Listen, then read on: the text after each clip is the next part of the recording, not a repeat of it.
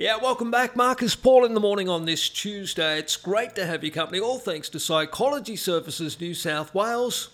Check them out online, psychologyservicenewsouthwales.com.au.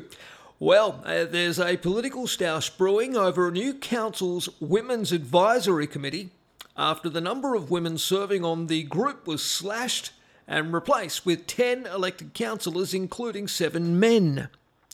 Yeah, it's happening up in uh, the Ku-ring-gai area of Sydney uh, on the North Shore.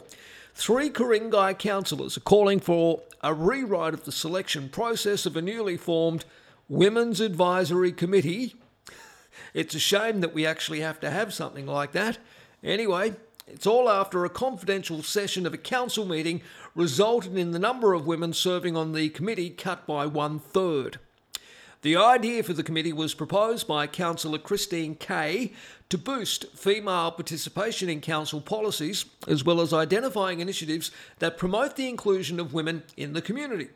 A report by the council had recommended 15 women serve on the committee, in line with the makeup of similar women advisory committees in other councils such as Ryde and Lithgow.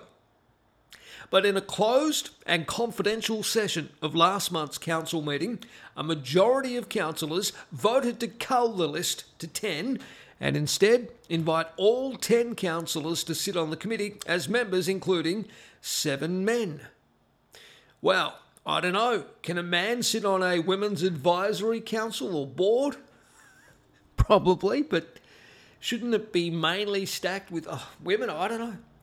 While the candidate list has not been made public, the North Shore Times is reporting the list had included prominent businesswomen and at least one female principal of a local school. Now, Councillor Kay, a Liberal member, Kai, who's also an executive member of the Australian Local Government Women's Association, said having men serving on the committee would defeat its purpose. To take five women out of the committee is bad enough. But then to replace them with seven men does the exact opposite of what the committee was designed to achieve, which is to give women a voice and to empower them. There are issues that are female specific, and it's important women are able to discuss those issues in an open environment. If men are engrossed in the committee, the discussions may be less open. Women may feel less confident, and the contribution of men could have a limiting effect. At the end of the day, why have a women's committee at all? We've eliminated five community members' voices because the group was supposedly too big, yet we've invited all councillors to sit on the committee. All other council committees only have one or two councillors sitting, of, sitting as observers. Why should this committee be any different? Well, it's all happening at Ku-ring-gai Council. The selection process comes after the council mayor uh, Mayor Jeff Pettit, who was one of seven councillors who supported reducing the number of women on the committee, put forward a mayoral minute at a council meeting in May to change committee guidelines so that non member councillors may attend meetings as observers only. Now, the mayoral minute stated the committees were a forum for community engagement and discussion, not politics, and we can't allow these meetings to become too large. Uh, Councillor Pettit, the mayor, in a statement declined to say why he supported reducing the number of members and did not respond to claims the decision was, quote, politically motivated. A number of aspects regarding the Women's Committee were discussed by the Council at the last meeting and put to a vote.